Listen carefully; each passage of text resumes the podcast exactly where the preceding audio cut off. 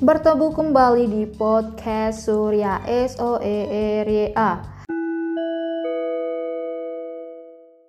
Kali ini kita membahas tentang menulis resensi. Ada beberapa tips dalam menulis resensi, yaitu yang pertama, cari dan tentukan buku untuk dibaca.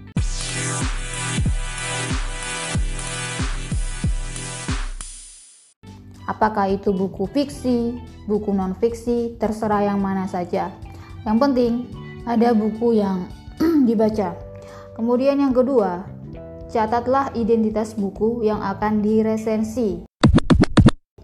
Seperti yang sudah kita ketahui sebelumnya, identitas buku itu meliputi jenis buku, apakah itu buku fiksi atau non-fiksi, judul bukunya apa, nama penulisnya, nama penerbit, tahun terbit, tahun cetak, jumlah halaman, jenis kertas, dan harga buku. Yang ketiga, catat dan pahami tujuan dari latar belakang penulisan buku. Nah, di sini kita akan memuat ringkasan materi dari isi buku secara jelas, detail, dan sistematis.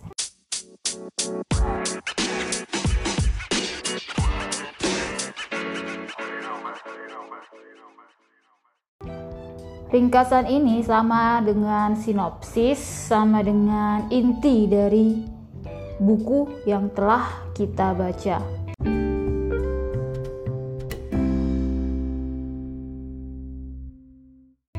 Kemudian yang keempat, kita wajib memuat kelebihan dari isi buku yang telah kita baca.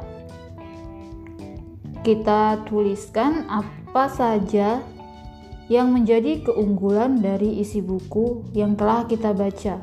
Setelah itu, baru kita buat kekurangan dari isi buku tersebut.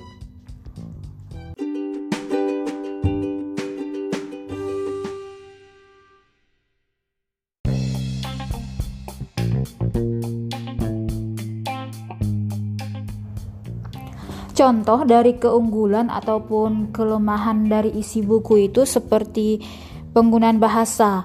Apakah menggunakan bahasa yang mudah dimengerti?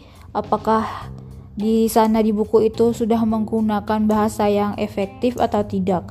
Bisa juga mengomentari tentang ilustrasi.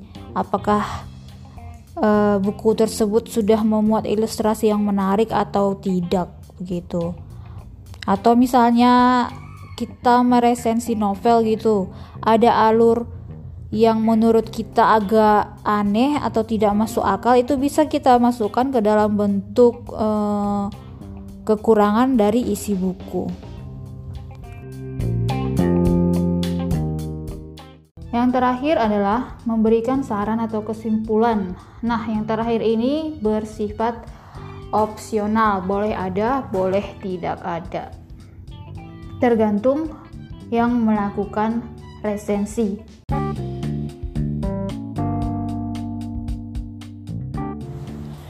Baik, setelah mendengarkan penjelasan singkat mengenai menulis teks resensi, sekarang tugas kalian adalah membuat identitas buku yang pernah kalian baca. Ingat, identitas buku yang pernah kalian baca. Di sana nanti kalian tuliskan um, judul bukunya apa, penulis bukunya siapa, jumlah halamannya, kemudian harga bukunya, uh, data ISBN-nya juga perlu dibuat. Silakan kalian jawab di kolom komentar, tepatnya di Google Classroom.